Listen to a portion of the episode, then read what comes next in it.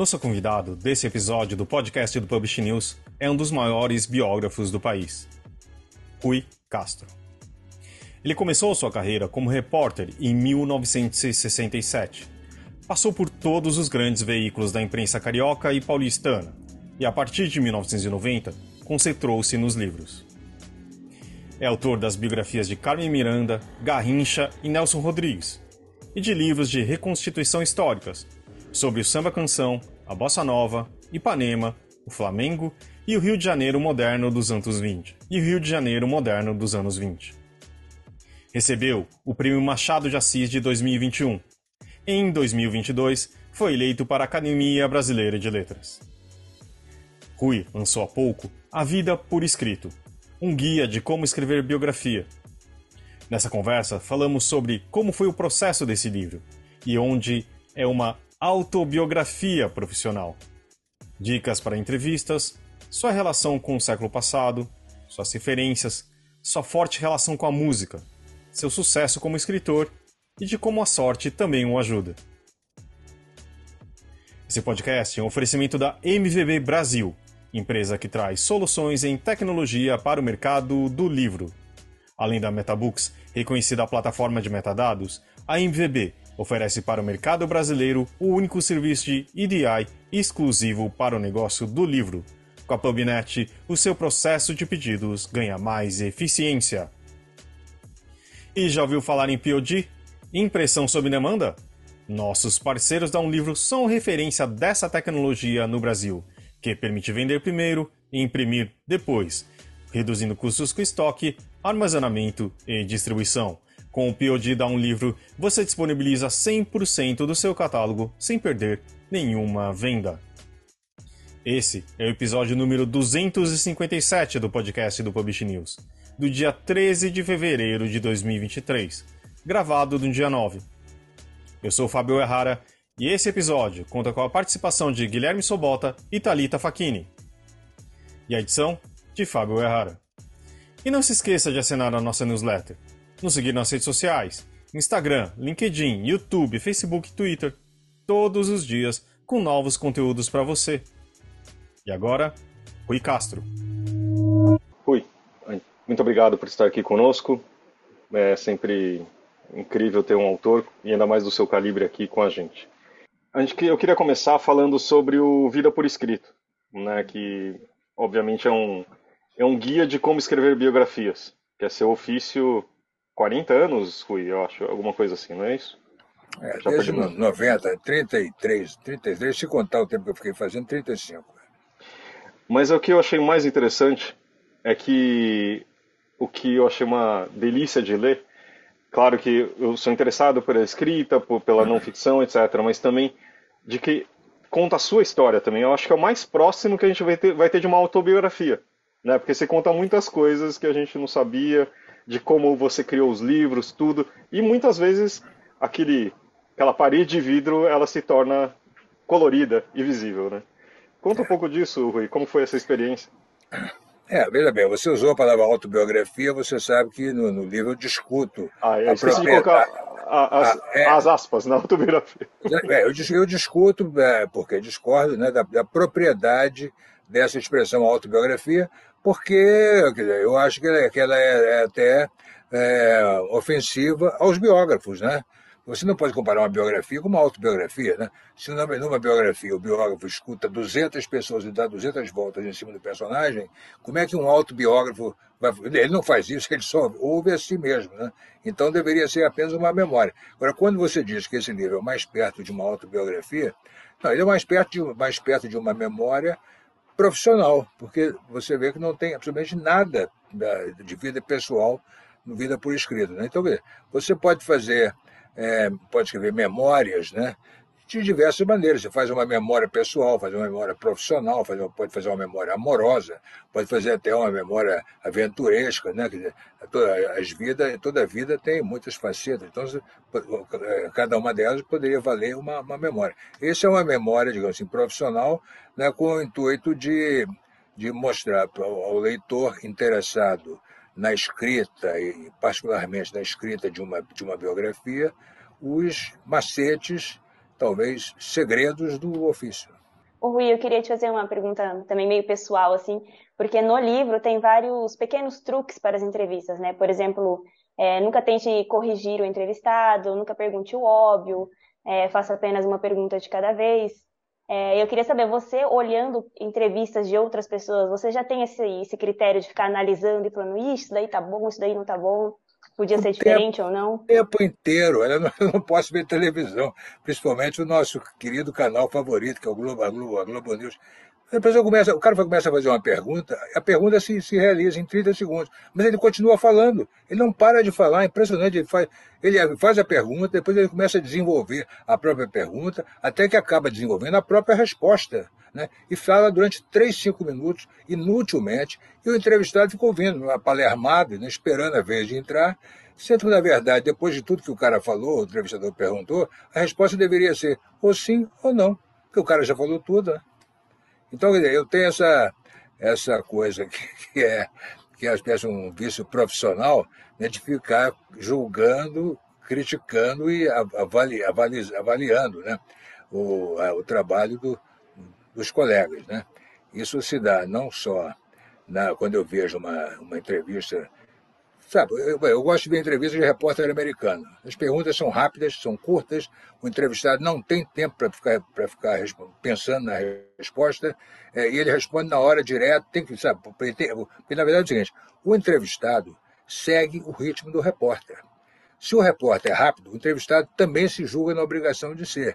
Agora, se você enxombra e trai, tarará, tarará, o cara relaxa e responde o que, o que ele quiser. Né?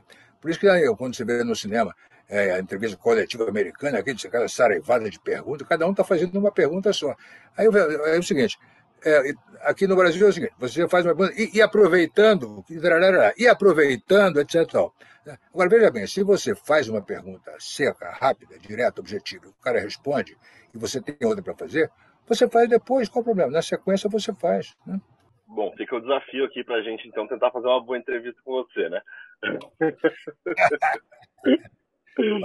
Você, esse, isso você aprendeu fazendo ao longo da sua carreira ou foi alguém que te ensinou? Você viu alguém fazendo? Não, é? Ninguém nunca me ensinou. Parece até o Garrincha falando, ninguém nunca me ajudou. Então, todo mundo me ajudou. Né? Todo mundo com quem eu conversei fazendo uma entrevista me ajudou. Quer dizer, eu, assim, eu, quando eu via que eu não estava recebendo a resposta que eu esperava receber, eu comecei a, a perceber que as perguntas estavam erradas. Entendeu? Eu posso dar um exemplo disso que eu poderia até ter dado no vida por escrito, mas não sei se não me ocorreu ou se eu não dei. Que foi o seguinte, foi quando eu fui entrevistar o Tom Jobim pela primeira vez. Veja bem, eu já conhecia o Tom, estava cansado de conhecer o Tom, já tinha sentado com ele, bebido com ele, feito tudo com ele, é, mas não uma entrevista é, dirigida, no caso, para o livro. Eu tinha até entrevistado já o Tom para Playboy, mas não tinha ainda conversado com ele para o Chega de Saudade. E aí eu queria que ele me falasse do Newton Mendonça, parceiro dele no Desafinado, no Céu de uma Nota Só, né, é das duas principais coisas do começo da carreira do Tom. E o Newton Mendonça já tinha morrido desde 1960, ele, ele nunca é, acompanhou a, a, consagração da Bossa Nova, inclusive ele pessoalmente nunca chegou a se beneficiar do, do, das fortunas que o, o Desafinado renderam a, a, viúva dele, sim, porque era, era pago a ela, mas ele em vida ele não, não, não chegou a ver isso. Então, bom, estou eu lá com o Tom, aí eu falo assim para o Tom, ô Tom, me fale do Newton Mendonça, seu parceiro. Aí o Tom me responde, ah, o Newton, o Newton era muito meu amigo, nós fomos amigos de infância, a gente morava aqui perto da lagoa, entendeu? E a gente ia lá pescar e tinha um peixe, aí passava o passarinho, não sei o quê, e ficava nessa conversa de peixe e passarinho durante 10 minutos, e eu percebendo que ele não ia responder. Não, sei se era porque não queria, ou porque está é, tá habituado a, a, se lembrar do Hilton Mendonça de maneira mais poética, ou mais romântica, ou coisa parecida. O fato é que eu pensei, está errado, entendeu? Não é assim que se pergunta. É, então, o que eu vou fazer? Eu vou, vou me preparar, vou aprender tudo sobre o Newton. Daqui a um ano eu vou voltar e fazer essa mesma pergunta para ele. Foi o que aconteceu. Durante um ano eu encontrei namorados do Newton, amigos do Newton, colegas de CPUR do Newton, é, a viúva dele principalmente. Eu conversei longas, longuíssimas vezes com ela. E ela me contou coisas extraordinárias, da maior é, intimidade, no sentido de coisa que só uma pessoa que estivesse ali presente saberia. Então, dali a um ano, eu cheguei para o Tom e falei assim: Tom, naquela noite que você, você e o Newton estavam compondo o desafinado, na casa do apartamento do Newton, e até a, a, a Sirene, mulher do queria limpar o teclado, e você não, não deixou, porque você disse, Sirene, o que interessa são as harmonias. Né? Ele nem me chorou parar de falar. É, é, exatamente, é, o Newton era assim assado, não sei o que, a gente sentava no piano, um fazia uma coisa, outro fazia outra, às vezes era um no teclado, outro na caneta, e não sei o que, e o desafinado foi feito assim, todo, era, na verdade era uma música humorística, a gente nunca pensou que fosse uma música levada a sério, tanto que tem aquele verso, fotografei você na minha Rolleiflex, que era uma brincadeira na época muito ousada, não sei o quê, e aí nós levamos para o... A gente precisava ganhar dinheiro, aí nós levamos para o para o Ivon Cury, que era um cantor típico para esse tipo de música, mas o Ivon Cury não quis, porque tinha acabado de gravar, não sei o quê, não sei o quê. Aí nós levamos para o César de Alencar, entre parênteses. César de Alencar era uma espécie de Silvio Santos da época, mas que era cantor também. E o César de Alencar também não quis, aí acabou na mão do João Gilberto. Você, olha só, ou seja, então, a, a, aquela, aquele samba da Bossa Nova, que depois os teóricos, né, naturalmente não vou dizer o nome, vou dar as iniciais, né, Augusto de Campos, né, é, disseram que era o manifesto da Bossa o plano piloto da Bossa Nova, que não sei o quê, feito por João Gilberto e tal. Tudo errado. Sabe? Isso é o que dá você ficar ensombrando em vez de fazer perguntas. Né? Foi feita por acaso de brincadeira, uma música humorística para pagar o aluguel. Foi oferecido a vários cantores de segundo e terceiro time, até chegar na mão do João Gilberto e se tornar, aí sim, uma espécie de hino, hino da, da Bossa Nova na, naquela época. Né? Agora, por que veja? Porque eu fiz a pergunta errada no começo. Né? O, o Tom respondeu com essa riqueza toda porque ele viu que eu sabia. Então ele nem esperou terminar, já me cortou e já disse tudo que depois eu, eu, eu, eu precisaria saber. Rui, você é conhecido também pelas reconstituições históricas. Né? A gente estava falando do Chega de Saudade. Você consegue ver, ainda mais que como colunista, várias vezes por semana. Você consegue perceber isso no futuro? Quase todo dia, basicamente. Então, assim, quase todo dia é útil. Mas, assim, você consegue perceber no, no século XXI é uma possibilidade, uma reconstituição? Isso que a gente sempre fala de momentos históricos que a gente está vivendo? Olha, hoje com muito mais facilidade, né? Hoje, veja bem, é, durante o século XX, até 1999, eu dizia que o, que o século XX era o século mais autodocumentado da história. Porque se você for pensar bem naquela época, é, praticamente, a gente, eu achava, praticamente nada do que aconteceu no século XX deixou de ser documentado. Ou foi escrito, ou foi descrito, ou foi narrado, foi gravado, foi filmado, foi desenhado, foi fotografado, foi pintado, foi, foi tudo. Né? É impressionante. Você tem uma, uma, uma documentação do século XX monumental que dá com muita dificuldade, porque muita coisa está desaparecida, mas você, você é, se esforçar, você encontra, entendeu? Então dá para você fazer. Agora, imagina no século XXI, a, a, é impressionante, né? a documentação do século XXI vai ser um milhão de vezes maior do que a do século XX. Então, dependendo que se houver um assunto realmente importante, é, já acontecido em, mil, em 2001 ou 2010, ou coisa parecida, que o cara, ou, ou ano passado mesmo, é o que as pessoas acham importante levantar aquilo tudo, é, as fontes são inúmeras. Né? Mas você se vê fazendo isso em algum momento? Você vê algum momento não, que seja não. tão relevante? Não, não tem, mas isso aí é só uma uma idiosincrasia da minha parte. Você nunca vai me ver, ah, acho que você nunca vai me ver também reconstituindo nada dos anos 70, ou dos anos 80, muito menos dos anos 90.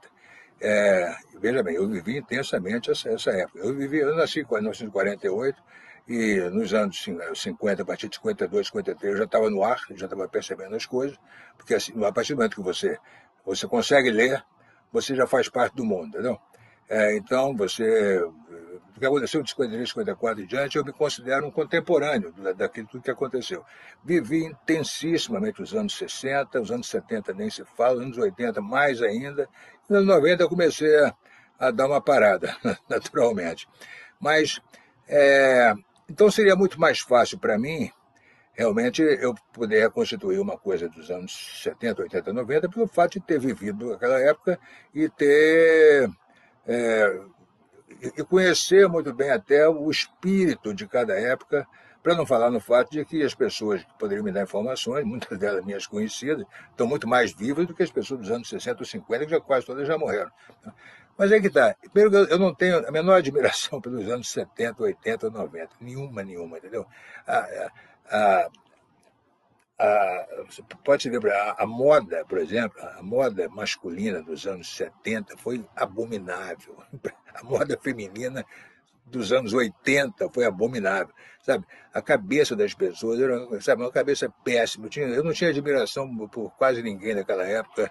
É, sabe, é, então, quer dizer, eu, eu gosto de, de, de, mergulhar, já que eu vou ficar um ano, dois ou três tratando de, de uma época ou um, um assunto, eu gosto de mergulhar numa coisa, primeiro que eu não tenho conhecimento profundo, tenho conhecimento superficial, mas o meu mergulho vai tornar esse conhecimento mais aprofundado, porque eu tenho muita curiosidade de saber como é que era naquela época, e também são pessoas que talvez, por idealizá-las, né, é, me pareçam mais fascinantes ou interessantes ou coisa parecida do que pessoas que eu conheci. O, o, o Coni, nosso querido amigo Casetor Coni, é, que, que me dizia, né, como é que eu posso levar a sério um século no qual eu vivi, né? que era o século XX. Né? Então, olha só, eu estou já com umas ideias aí, já estou trabalhando, aliás, há dois ou três anos, uma outra ideia. Será um livro, é, uma reconstrução histórica é, de, uma, de uma outra época do Rio, dos anos 40, é, de um ângulo que eu nunca tinha explorado antes, e eu não conheço ninguém, ninguém que tenha explorado esse ângulo nessa época. Já estou enquanto fazia a vida por escrito, enquanto fazia os perigos do imperador, enquanto fazia outras coisas, quatro colunas por semana, eu já estou lendo material sobre isso há, há, mais de dois anos. Nunca, agora, como não existe um livro, nunca existiu um livro sobre esse assunto, de um, que livro que eu estou lendo? Memórias, crônicas, reportagens, não sei o quê, relatórios, tudo de coisas referentes àquilo que eu estou querendo. Pode, de repente, de repente, eu leio um livro de 400 páginas e tem um parágrafo de 10 linhas mas que tem uma informação importante para mim naquele contexto que eu estou procurando. Então, para mim é extraordinário, porque eu, eu, é, o que eu estou aprendendo, todo dia eu aprendo uma coisa interessantíssima que me fascina. E a graça da coisa está nisso. Você, como biólogo, como pseudo-historiador como eu, você ser o primeiro a aprender, a descobrir e se encantar com coisas que você não sabia. Você já pode compartilhar mais ou menos o que, que é? Não sei se já compartilhou com alguém isso. Ainda não, né? Imaginei. A dois anos você vai saber. Perfeito. É, no, no, A Vida por Escrito você menciona, né? Você, você, escreve isso, que o século XX, especialmente a, a, época que você não viveu dele, é o, é o negócio que te atrai mais, né? Pensando nisso, eu queria também te perguntar uma, uma coisa, assim, uma curiosidade, porque você aborda, então, os personagens, né, do, desse passado, então, de um passado, os personagens, os fatos e todas as relações ali que, né, que, que envolvem eles. Mas, de alguma forma, esse teu trabalho, e a partir do, do momento do lançamento da biografia, acaba influindo no futuro desses personagens, né? Então, você lembra, assim, por exemplo, de algum, de algum caso, né, de, de alguma percepção de um personagem seu que tenha que tenha mudado, né, a partir do momento do lançamento da biografia? Olha, tem, tem, tem duas histórias, né, que são, não, já me falaram isso milhões de vezes, eu fui obrigado a acreditar. A Bossa Nova, quando eu fui, tive a ideia de fazer a Bossa Nova, e falei para o Luiz Schwartz, né, queria, propus a ele uma história da Bossa Nova, ele aceitou, mas falou, olha só, não é aquele tipo de coisa convencional que se faz aí. É uma análise, interpretação, a importância da bossa nova, não sei o que, análise de letra, não é nada disso. É um livro sobre as pessoas que fizeram a bossa nova, que era na época uma, uma, um tipo de música absolutamente sepultado, ninguém queria saber, nem as pessoas tinham sido da Bossa Nova, exceto o Tom Jobim, ninguém, todos já tinham dito que ah, não, não sou Bossa Nova, não sabe, já, já passou, isso é coisa do passado, não sei o quê. Todos renegaram a Bossa Nova. A Bossa Nova estava totalmente esquecida. A partir do Chega, bom, já tinha havido algumas tentativas de ressurreição da Bossa Nova. Então, por exemplo, nos 30 anos da Bossa Nova, teve uma caixa de discos de LPs que fizeram, muito boa, etc. Não aconteceu mais nada. Nos anos 40, eh, nos 40 anos da Bossa Nova, deve ter tido uma. Aos 35 anos da Bossa Nova, um show de alguém ali, também não aconteceu nada. E no, no Chega de Saudade, saiu. Não era efeméride nenhuma, não era 40 anos, já tinha acabado de acontecer, na verdade eram até 42 anos ou coisa parecida. E a Bossa Nova é, é, ela realmente reapareceu. É, veja bem, o que, que aconteceu? Os, os disc jockeys na época de rádio, os programadores de rádio, eram todos caras veteranos que gostavam muito de bossa nova na época da bossa nova. E eles nunca mais tocavam bossa nova em rádio porque ninguém queria saber de ouvir bossa nova. Então eles me diziam, Rui, eu até gostaria de programar, mas ninguém ouve, ninguém quer escutar aquilo. Então saiu o livro Chega de Saudade, provocou uma certa, um certo auê, porque as pessoas não esperavam um livro daquele jeito, né? Um livro assim, de informação da primeira à última linha, não tem conversa fiada, é informação, e pelas circunstâncias da época, informações absolutamente novas, inéditas, as pessoas não estavam esperando encontrar ali uma, aquela sarevada de informações sobre, digamos assim, a, a suposta intimidade do João Gilberto né? e de outras pessoas ali.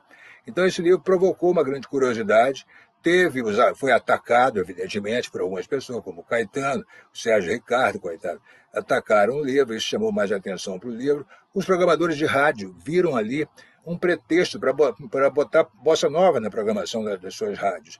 No que botaram e as pessoas ouviram, é evidente que os mais velhos gostaram e os jovens também gostaram. E aí começou um festival de, de, shows de bossa nova e tudo mais. Artistas que estavam aposentados, já como a Claudete Soares, os cariocas e outros, estavam, a, a, a Wanda Sá, por exemplo, estava dando aula de violão para viver, coitada.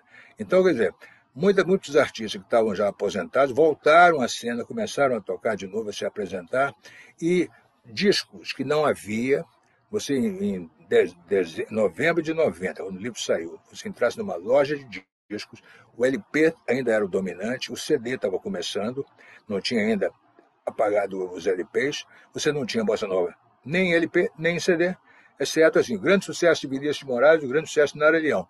Essas coletâneas vagabundas sempre teve. Mas você não tinha disco bossa nova. Dali a poucos meses começou uma saraivada de lançamento de bossa nova, e depois começou artistas que nunca tinham gravado bossa nova, começaram a gravar também, como Rita Lee, Tim Maia, etc. Ou seja, eu acho que que um livro é, alterou a história. Por quê? Principalmente por ser um livro. Sabe? Não era um disco, não era um show, não era, um, não era, não era uma tese, não era nada. Era um livro né, contando uma história que seduziu as pessoas. E depois eu acho que isso aconteceu de novo com Nelson Rodrigues. Rui, no, no seu livro também você fala um pouco da, de bastidores e dessa relação profissional com o mercado editorial. A relação que você tem com a editora, com a sua casa editorial, enfim. É, eu queria saber é, qual é a sua visão do mercado em relação às biografias. Uh, e se você também tem esse negócio de analisar outros livros, outras obras e falar assim, isso daqui não tá bom, isso tá, isso não tá. Oh, já fez duas perguntas ao mesmo tempo.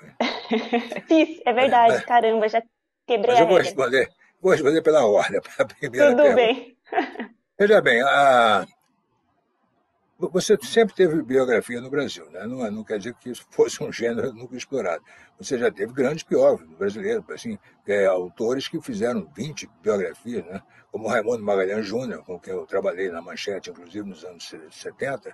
É, ele fez, ele biografou toda a Primeira República, os políticos, os escritores, todo mundo. Algumas biografias muito boas, como a do João do Rio, do Olavo Bilac e outras. É, você teve grandes biógrafos do do segundo reinado, como um deles o Otávio Tarquínio de Souza. Né? Também fez todas as figuras, grandes figuras do Império, foram biografadas por ele. E, e por aí vai. Agora, é, essas biografias eram feitas de maneira da seguinte maneira. O biógrafo, até pelo fato de se referir a pessoas de um passado remoto, é, ele era um enviado especial à seção de periódicos da Biblioteca Nacional, entendeu? Ele não ouvia ninguém, não, sabe? Veja bem que o, próprio Magalhães Júnior, em várias é, biografias dele, ele, ele, ele era ainda, ele podia ter, ter conversado com pessoas que tinham conhecido o seu biografado. Mas ele estava muito habituado à coisa da, da, da, pesquisa na biblioteca. Então, era uma biografia muito boa, mas muito sem vida, na verdade. Né? E o leitor não tinha uma, uma, uma um sentimento né, do, do, da época, como eu acho que o bom biógrafo deve fazer passar, quer dizer, é, fazer o, o leitor perceber alguma coisa fora do que está escrito, né? O, a, o, o, sentimento da época, o clima da época e tudo mais. Eu acho que eu, conheci, eu consegui isso no livro do Nelson Rodrigues, por exemplo, porque a Elze Lessa, grande cronista né, e mãe do Ivan Lessa, quando o livro saiu, ela já era uma senhora de mais de 80 anos, ela veio falar comigo, Rui, eu acabei de ler o livro do Nelson, estou impressionado de te conhecer agora, você é muito jovem, né? na época eu era muito jovem, e eu, olha, eu vivi totalmente aquela época do Nelson, inclusive nos anos 30, 40, que você pegou coisas que, que não estão na, na, na bibliografia, não, não estão na, na, na, história escrita. Como é que você conseguiu? Léo, Elcio, eu não sei. Talvez seja o seguinte.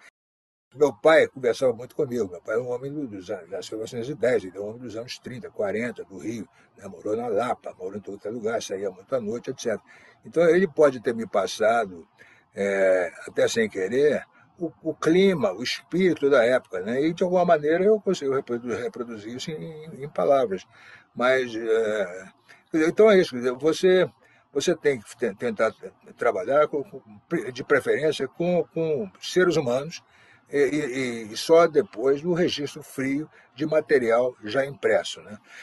Então, eu acho que a, tanto Chega de Saudade como o Anjo Pornográfico, principalmente foram os primeiros, Chega de Saudade saiu em 90, Anjo Pornográfico em 92. É, eles eram uma coisa nova né, no mercado editorial, aquele tipo de livro. A, própria apresentação do livro física, né? Eu me lembro que quando eu estava paginando Chega de Saudade com o Ed Almeida, né? É, eu falei, eu, eu falei para ele, cara, Hélio, nós sentamos juntos para fazer o livro, para construir o livro graficamente. E eu me lembro, isso era ainda na, naquele, naquele velho, naquela velha companhia da Lita da rua Tupi ainda, foi o primeiro endereço. E eu sentei com o Hélio e disse assim, Hélio, olha só, o livro brasileiro, de modo geral, é muito careta, né?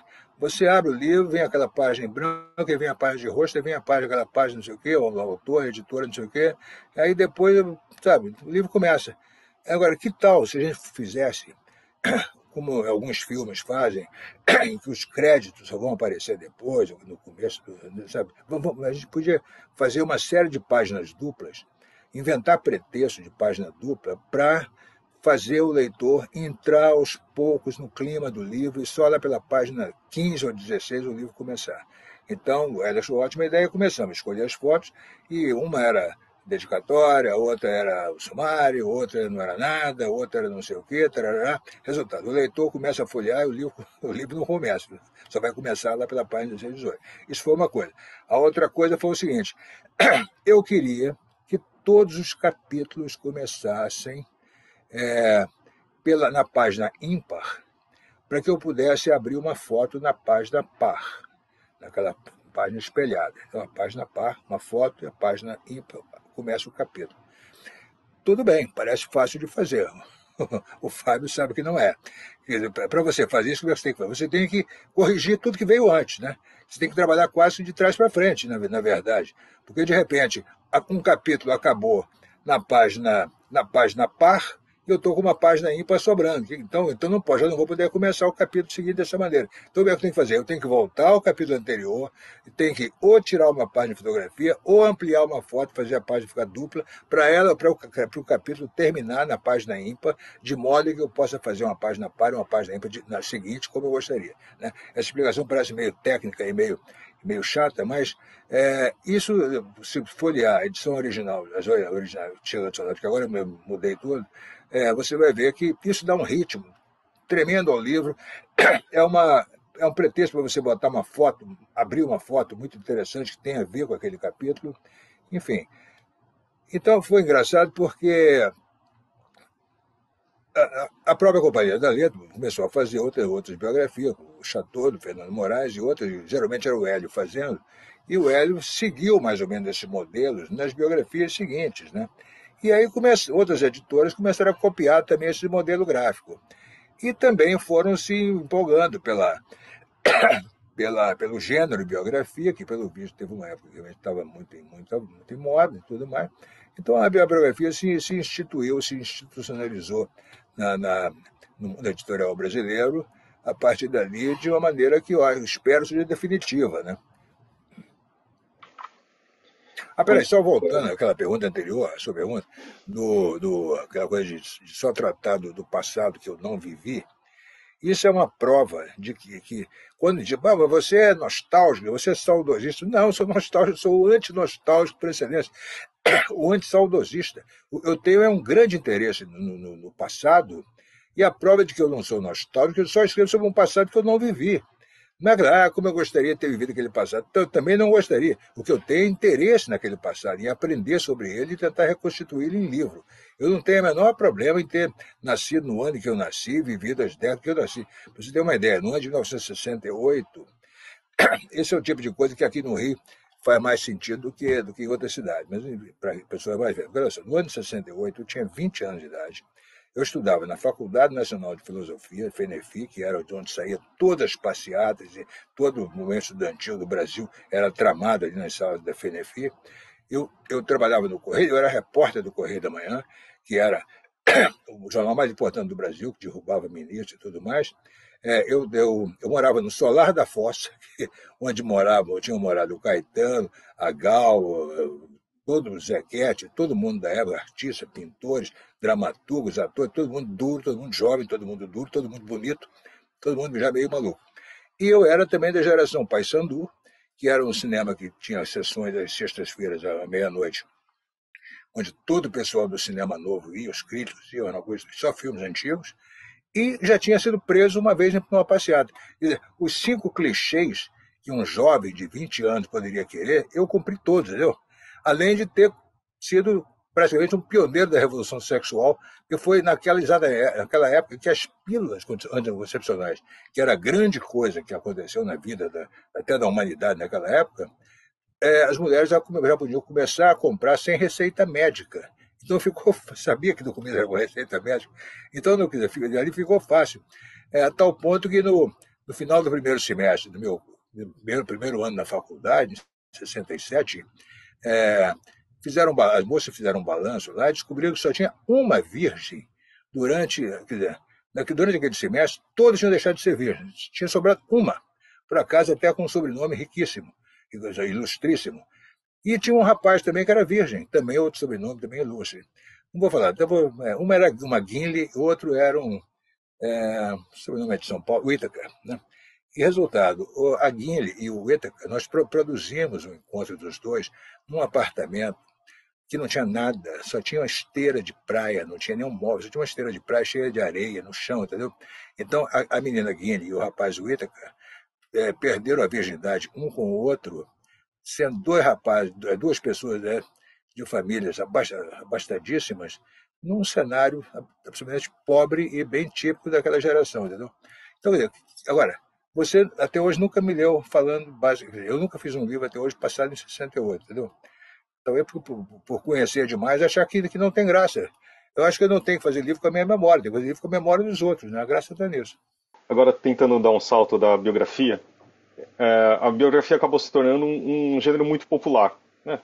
Tipo, que vende muito de vários jeitos, coisas que no livro até que você fala, né, que fala que não são tão biografias, mas enfim. Ui, é, imagina se você tivesse um país de mais leitores também, né? Tipo, o quanto os seus livros, que já vendem muitíssimo, eles poderiam chegar.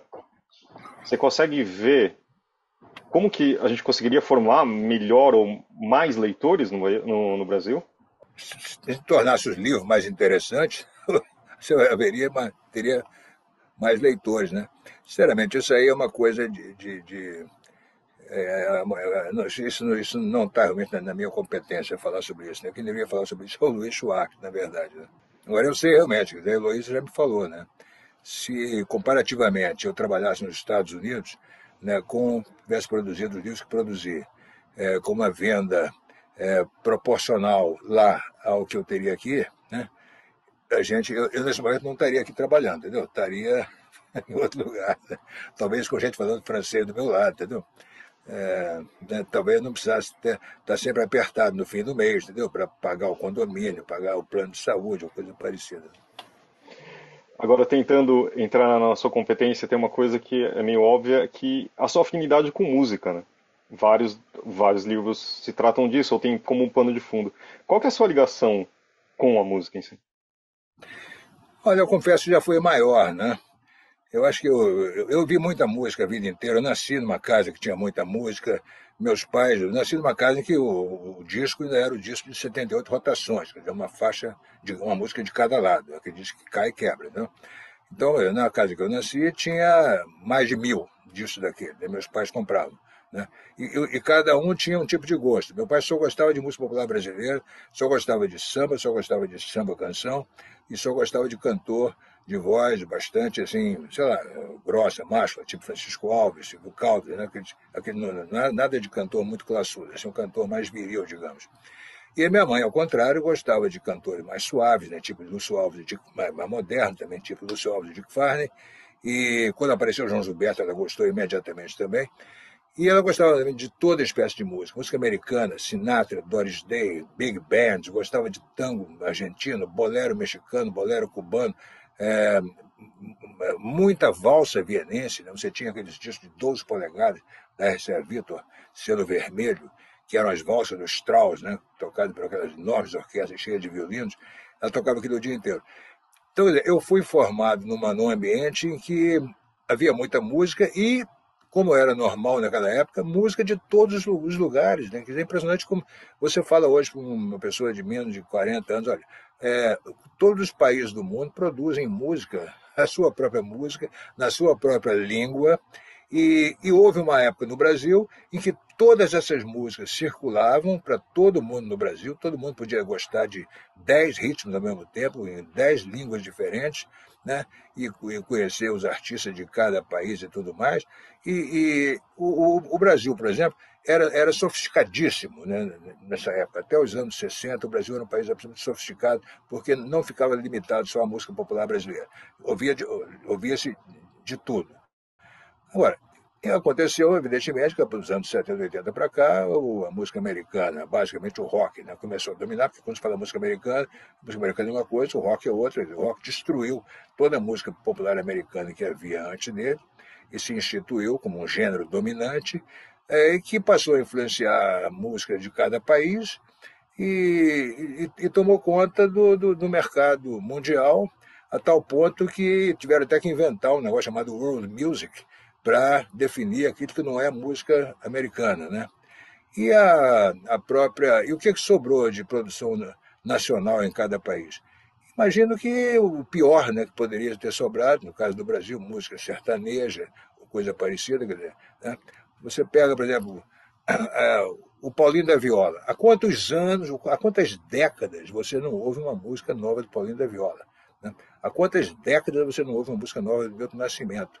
Né? O Tom ainda produzia no final da vida, o Tom morreu nos anos 90, mas já 10 anos antes ele só fazia uma música por ano. Antigamente ele fazia uma música genial por semana. Né? Então, quer dizer, não há mais mercado para isso, não é que os caras é, deixaram de. É, per, é, desaprenderam a compor. Eles comporiam se tivessem um estímulo para isso. Né? Não fazem nada porque sabem que não, não vai nem conseguir gravar nada, ninguém vai cantar.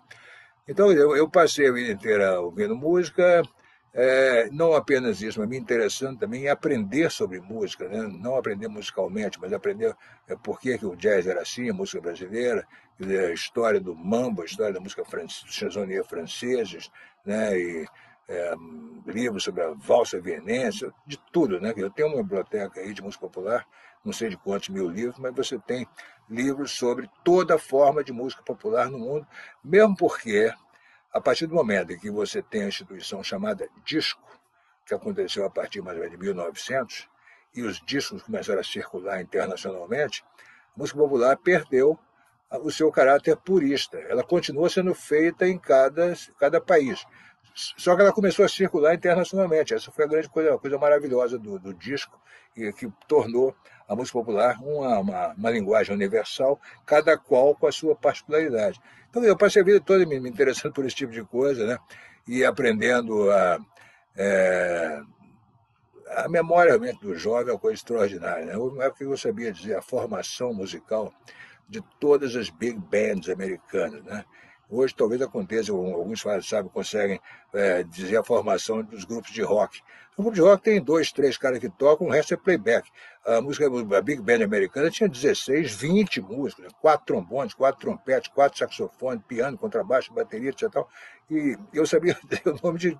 Igual, é como você escalar time de futebol, entendeu? Não, eu passei a vida inteira.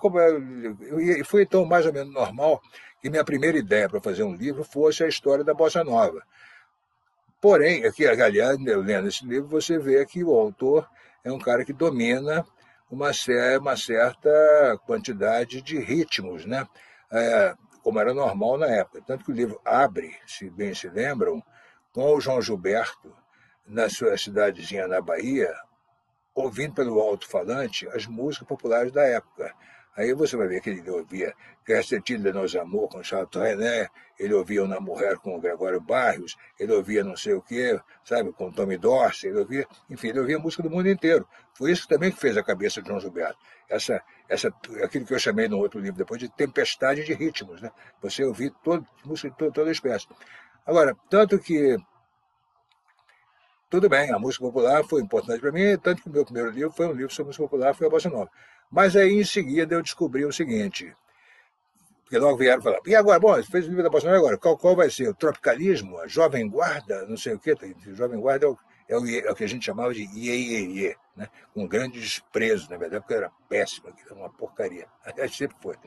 É, eu disse assim, não, eu vou escrever agora um livro sobre um, um autor de teatro.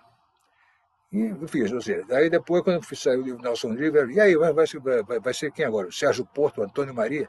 Eu disse, não, eu, eles trabalharam na mesma época que o Nelson Rodrigues, na mesma cidade que o Nelson Rodrigues, tinham os mesmos amigos em comum e trabalhavam no mesmo jornal. Então, eu já falei deles no livro sobre o Nelson. Então, o que você vai fazer? Eu vou biografar um jogador de futebol. Ah, é, quem é? O Garrincha. Quando o Garrincha saiu, perguntaram se eu ia fazer o Pelé. Entendeu? Então, quer dizer, na verdade, as pessoas é, achavam que você faz um livro de sucesso, você é obrigado a fazer outro da mesma sequência, do mesmo jeito. Mas não, eu gosto exatamente de mudar radicalmente de assunto de um livro para o outro, até mesmo para eu ter um estímulo a mais para continuar aprendendo. Retomando a sua, né, sua trajetória de, de, de, biógrafo, você começou então com um livro que era meio um, um painel, né, o Chega de Saudade, aí passou por esses personagens que você descreveu, e agora, mais recentemente, os outros livros também foram painéis, assim, né? Pa paisagens intelectuais e artísticas e tal, é, de determinadas épocas. Você cansou de personagens? Não, na verdade, não me ocorreu nenhum outro até agora. Né? Isso aí, eu, eu não planejei biografar Carlos Miranda, nem planejei biografar o Nelson. É, nem planejei também reconstituir a época da, do samba canção, nem do Rio dos anos 20. Isso são coisas que, que te ocorrem, entram, piscam de repente na cabeça, e aí você faz uma análise daquilo, olha, eu realmente tenho tais e tais e tais possibilidades, sabe? Tem isso e aquilo, tem personagens que eu admiro, tem personagens que eu não, que eu detesto, mas eu acho que eu, vai ser interessante saber sobre eles. Né? Então é, é, é uma mera questão de oportunidade. E depois, o livro da Carla Miranda, por exemplo, antes, assim que eu fiz o livro do Garrincha, eu, eu achei que, eu, que eu, eu gostaria de biografar uma mulher né? porque achei que ia ser uma, uma, um desafio para mim, entendeu? Uma mulher, né? Uma, cuja cabeça eu teria que, que me adaptar, penetrar para conseguir entender um pouco melhor. Mas não me ocorria ninguém, né? Eu pensei na Leila Diniz, uma certa eu cheguei a considerar a Leila Diniz. Mas aí eu conheci a Leila Diniz, a Leila foi namorada de um amigo meu, né? eu cansei de ver a Leila. Mas eu pensava assim, a Leila era cercada de fulano, beltrano, ciclano, tarará, tarará, uma meia dúzia de caras que, pelos quais eu tinha um grande desprezo. Né? Alguns uma grande ojeriza também, alguns estão até vivos. Né? Sabe, porque você, quando biografa alguém, você, você tem que trabalhar não só com o seu biografado, mas com aquelas pessoas que estão em volta dela, né? ou mais ou, ou menos em volta, mas enfim. Você tem que cuidar também da, da vida da, dessas pessoas. E eu, eu descobri que eu não queria realmente me ficar, tendo conversar, ou ficar sabendo da vida desse ou desse ou daquele, de pessoa que eu não gostava, não admirava muito. Então eu tirei dela ele da cabeça. E aí um dia, sem eu esperar, me ocorre a Carmen Miranda. Entendeu? Aí imediatamente eu vi que ia ser uma coisa que ia me empolgar. E me empolgou durante cinco anos. Foi o livro que eu mais levei tempo para fazer. Né? Nelson Rodrigues, dois anos, Garrincha, três, Carmen Miranda, cinco. E não me arrependo de nenhum dia que eu gastei nesse trabalho. De lá para cá, é, não me ocorreram pessoas. Eu, me, é, muitas pessoas me foram oferecidas, ou se ofereceram para mim, né? E algumas até que poderiam até me, me, interessar, mas isso coincidiu com aquela época do, da praga da biografia autorizada, né? em que as famílias iam em cima do, do biógrafo, da, editora e tudo mais.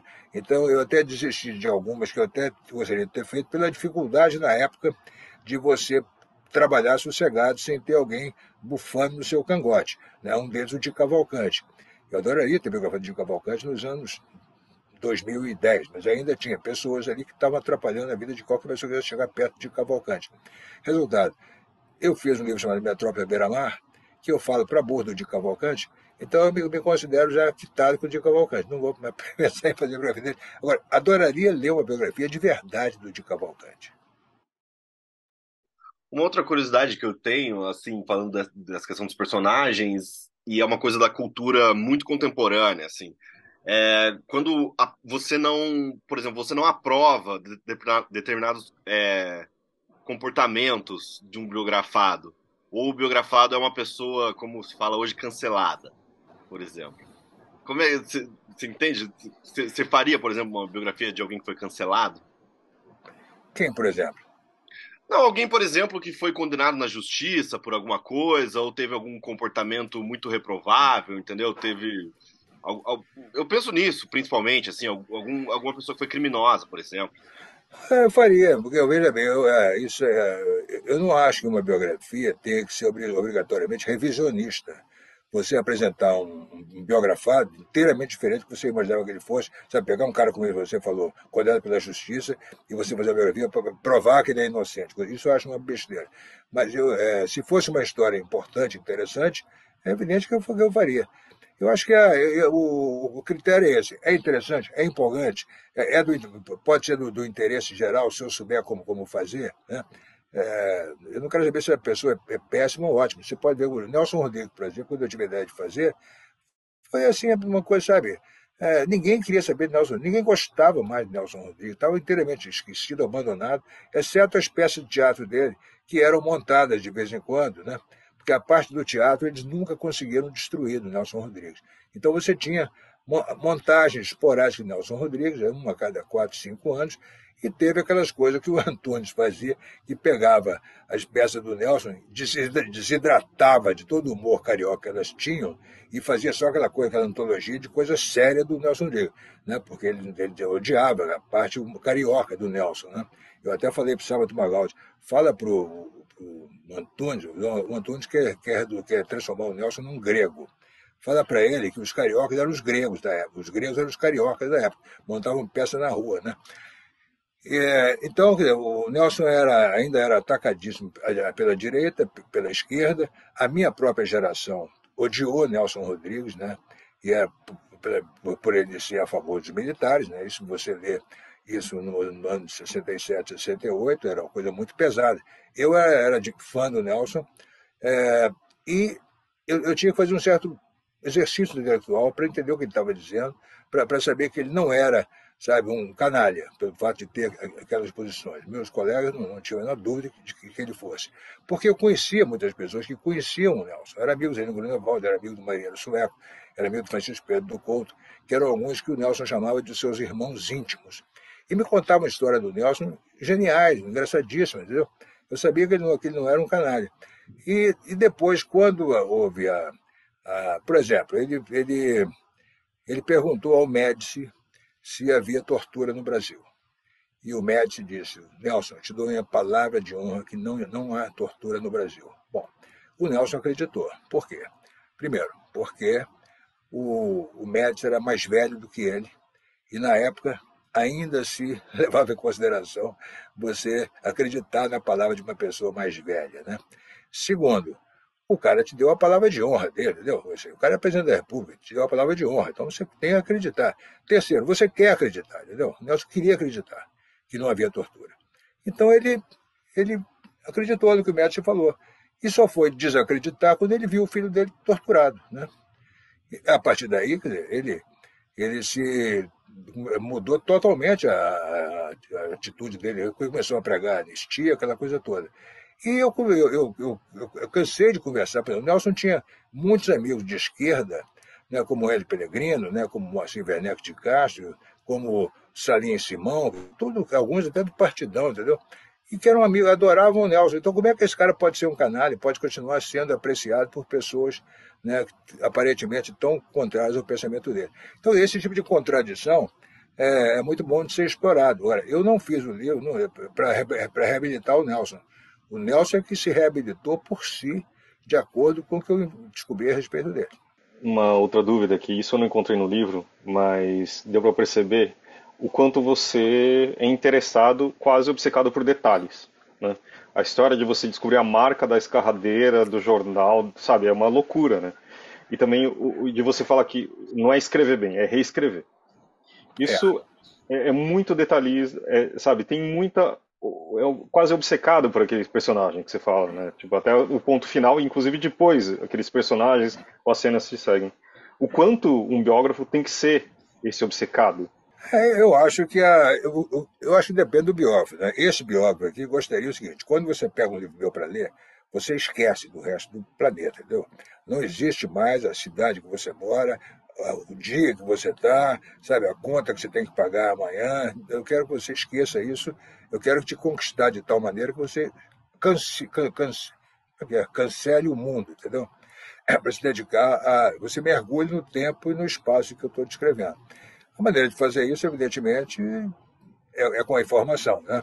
Não adianta eu falar para você, olha, aquela época era genial, extraordinária, por isso, ou então a casa do fulano era maravilhosa. Então, eu tenho que te contar como é que é. E a maneira de fazer isso é, é na base do, do detalhe. Eu aprendi isso na época do Chega de Saudade. Quando eu, quando eu ia começar o trabalho, eu fui olhar aquele fascículo da editora Abril sobre, sobre o fascículo da Bossa Nova. Então, abrindo lá com ela. São Gilberto gravou Chega de Saudade no dia 12 de julho de 1958. Naquele ano, o presidente era o Juscelino, que estava fazendo indústria automobilística, não sei o quê, tarará, que estava fazendo Brasília, etc. Tal. Aí passam-se quatro páginas daqueles fascículos enormes, e o, Nelson, o João Gilberto já foi para o espaço, entendeu? Você não sabe nem mais onde ele está. Você, para voltar, a, de repente, à história, Bom, e daí? Gravou e o que aconteceu? Saiu de lá, tomou um táxi, sabe? Foi tomar um show. O que aconteceu com o João Gilberto? Isso eu queria saber, entendeu? E aí eu, eu, vi, eu percebi que eu queria contar uma história com esse grau de detalhamento que era para fazer a pessoa ver, né, se transferir para aquela, aquela, aquela época. E a maneira de fazer isso seria todas as pessoas com quem eu conversei é, me responderem a perguntas assim, de, de bem pessoais. Né? Peraí, você pagava aluguel? Você, o apartamento era próprio? Sabe? Você tinha carro? É, você levava onde seus namorados? Então, naquela época não tinha motel. Né? Você, a, a Nara tinha piano em casa, sabe? Você tinha piano, sabe? Enfim. E, e muitas vezes as pessoas não, não, não entendiam o que eu estava perguntando. Mas que, peraí, pergunta é essa também? Você nunca falou de bossa nova? Eu sei lá, vou, como é que eu vou lembrar? Tem 30 anos, bota 30 anos de cachaça, como é que eu vou lembrar dessas coisas? Bom, eu perguntava aqui, aqui e ali e ia juntando os pedaços. E a maneira de fazer isso era o seguinte: você tem um banco de informações sobre aquela época. Esse banco está geralmente na sua cabeça, né? não adianta ficar botando muito no papel. Você tem, você sabe como é que era uma, como, é, como era a vida pessoal de particular de certos tipos de pessoas, de certo tipo de época. Então você, você sempre que a, que a informação permite, você inocula, intercala uma informação dessa, entendeu? Então, por exemplo, a coisa dos carros, né? Foi muito importante ter carro no Brasil nos anos 50. Então, eu sempre quis saber a marca do carro, do Cássio, era um carro, geralmente eram os carros eram importados, inclusive, né? A cor do carro, só faltava perguntar o número da placa, né? Mas, por exemplo, se eu sei que o cara toma, ia daqui ali de carro, eu acho interessante botar a marca do carro? E assim também a marca da escarradeira. Por quê? Porque no caso da escarradeira da redação do pai do Nelson, eu tinha já é, o tipo de papel que eles usavam para escrever, que não era lauda, evidentemente. Eu tinha, era escrito à mão, não era máquina de escrever, eu tinha a marca da pena, eu tinha a marca da tinta, é, eu tinha tudo. E de repente eu olhei em volta, ué, tinha também escarradeira, né? Que marca era? Ah, não sei. Bom, mas peraí, você não sabe. Perguntava a todo mundo, ninguém sabia, até que um dia alguém soube, né? Então, é, esse tipo de detalhe eu gosto de fazer não por, por um exibicionismo né, de, de tudo, mas para que você, para te transportar de maneira sem que você perceba para aquele universo. E você termina a vida por escrito falando do elemento sorte na vida de um biografado, né? Você pode compartilhar um pouco com a gente? Olha, isso aí é impressionante, né? Acho que tem algumas que eu não contei no livro, né? Não sei se eu acho que eu não. Eu contei a história do, da, do show da Elza Soares, da, da Elza Soares na, na, no Automóvel Clube para o João Goulart, né, que ninguém, ninguém sabia.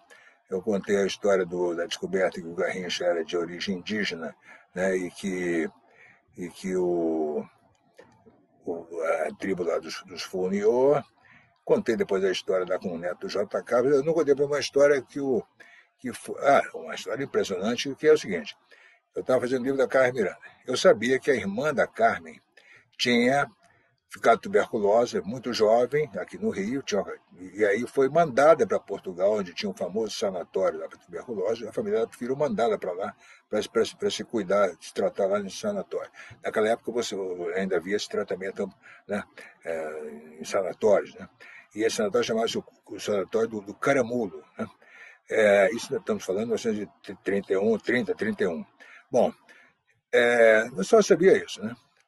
A, Olinda foi mandada para lá. E a Olinda era uma, era uma, personagem importante no livro, porque era a irmã mais velha da Carmen, em quem a Carmen se inspirou para ser a Carmen Miranda.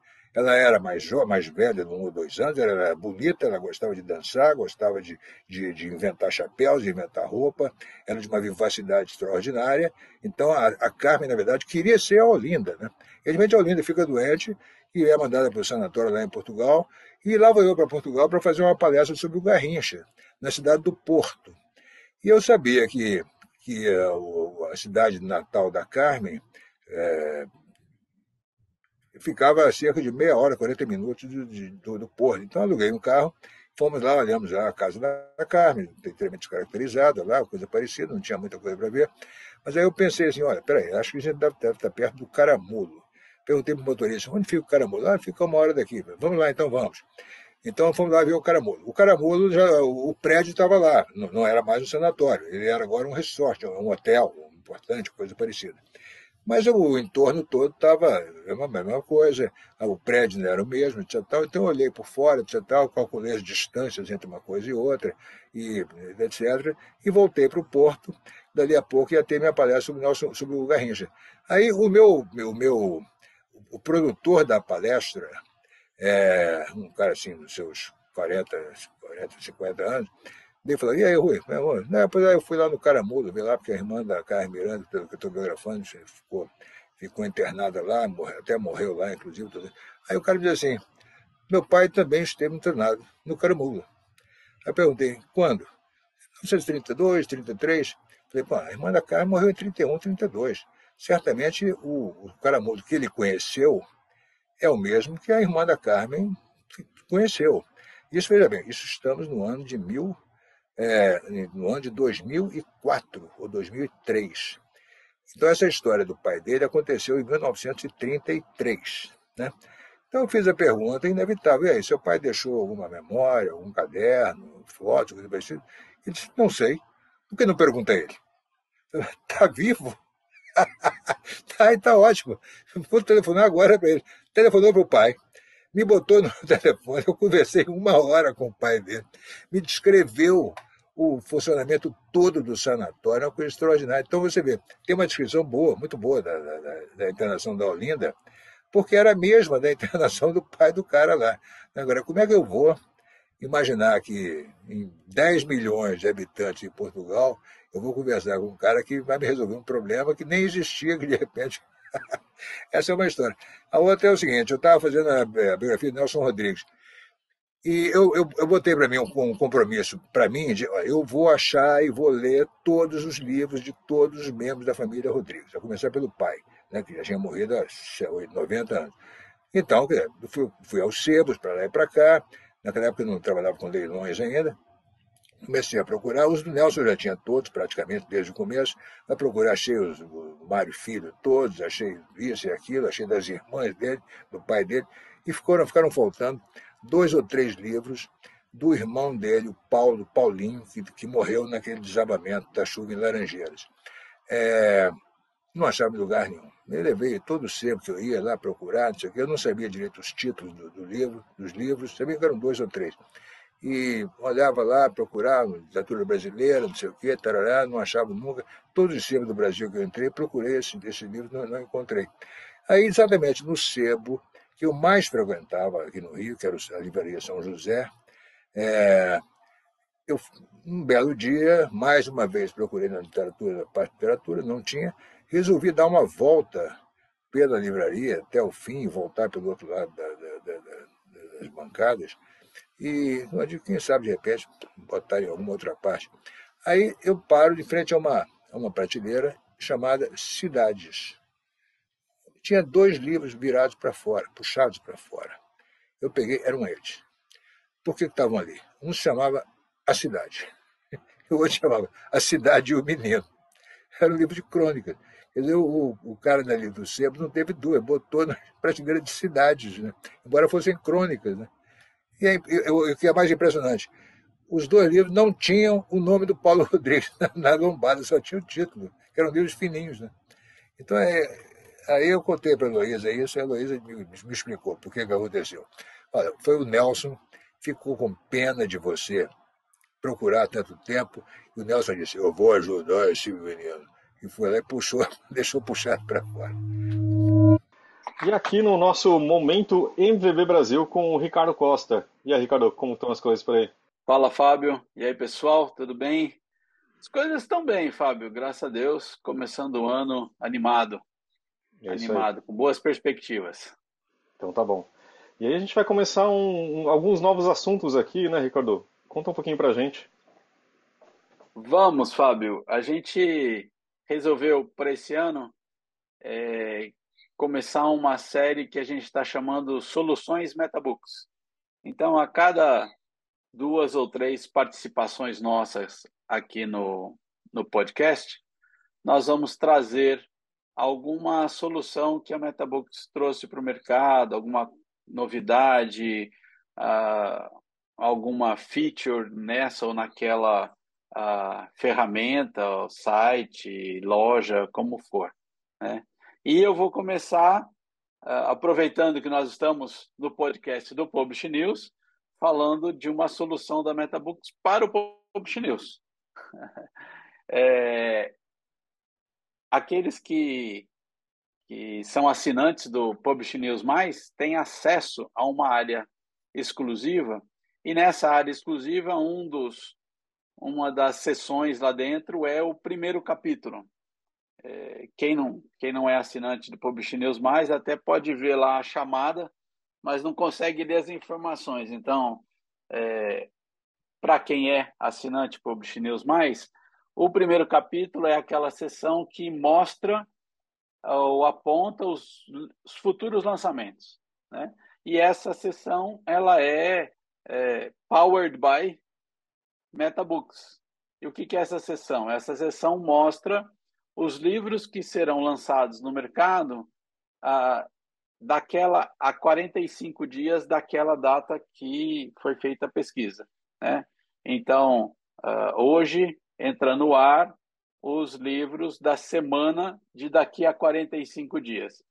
Na seção do Publish News lá você consegue ver é, título, autor, editora, a capa e a sinopse.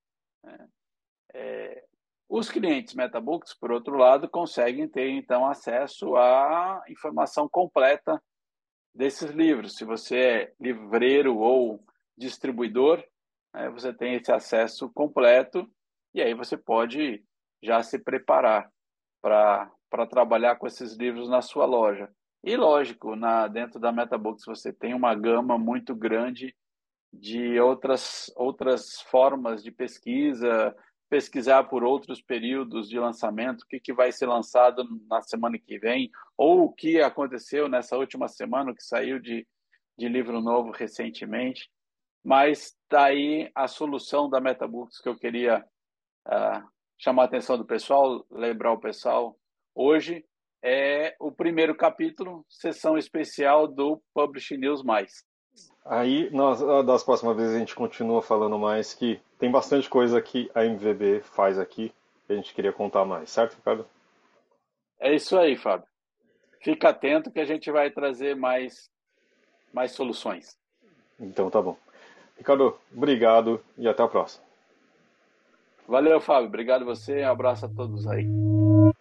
Acho que incrível, muito obrigado pelas histórias e por esse livro que realmente eu aconteceu o que você falou, né? Eu fiquei imerso nele, esqueci dos boletos mesmo, e foi de como, lembrando também, isso aconteceu com o Carmen, com os outros livros, e agradeço você participou, muito. Você, você participou de vários, né? Você, você, você, trabalhou em alguns desses livros, né? Eu, eu, vou até falar que eu, eu você, você agradece no final do livro o pessoal que trabalhou nos seus livros e eu me senti claro. representado ali, então já fiquei claro, mais claro. feliz ainda. eles, têm, eles têm grande paciência comigo, porque eu sei que eu sou muito chato, né? Primeiro que eu gosto de, de interferir na, na, na aparência gráfica do livro. Né? Você se lembra que eu levo, costumo levar aqueles, aqueles é, diagramas, né? Com, é quase storyboards, assim. Era... É, exatamente. Porque, olha só, a minha teoria é o seguinte, o, o, diretor de arte não é obrigado a conhecer o livro. Né? Se ele for ler todos os livros que ele faz direção de arte, ele não faz mais nada. Não vai fazer direção de arte nada. Então, eu que sei o livro de cor, eu que sei o peso que deve se dar a essa ou aquela fotografia, e a ordem das fotos e tudo mais, né? E, então eu já faço, entrego aquela coisa mais ou menos pronta. Quer dizer, o diretor de arte, evidentemente, aceita ou não, mas aquilo já é para ele uma grande orientação, né? Sem dúvida, sem dúvida. Mas acho que foi por isso que eu mudei de área, viu, Rui? Brincadeira. Mas obrigado, viu, Rui? Valeu por estar aqui com a gente e dividir essas histórias comigo. Eu que agradeço. Valeu, Rui. Um abraço. Obrigada. Obrigado, querida.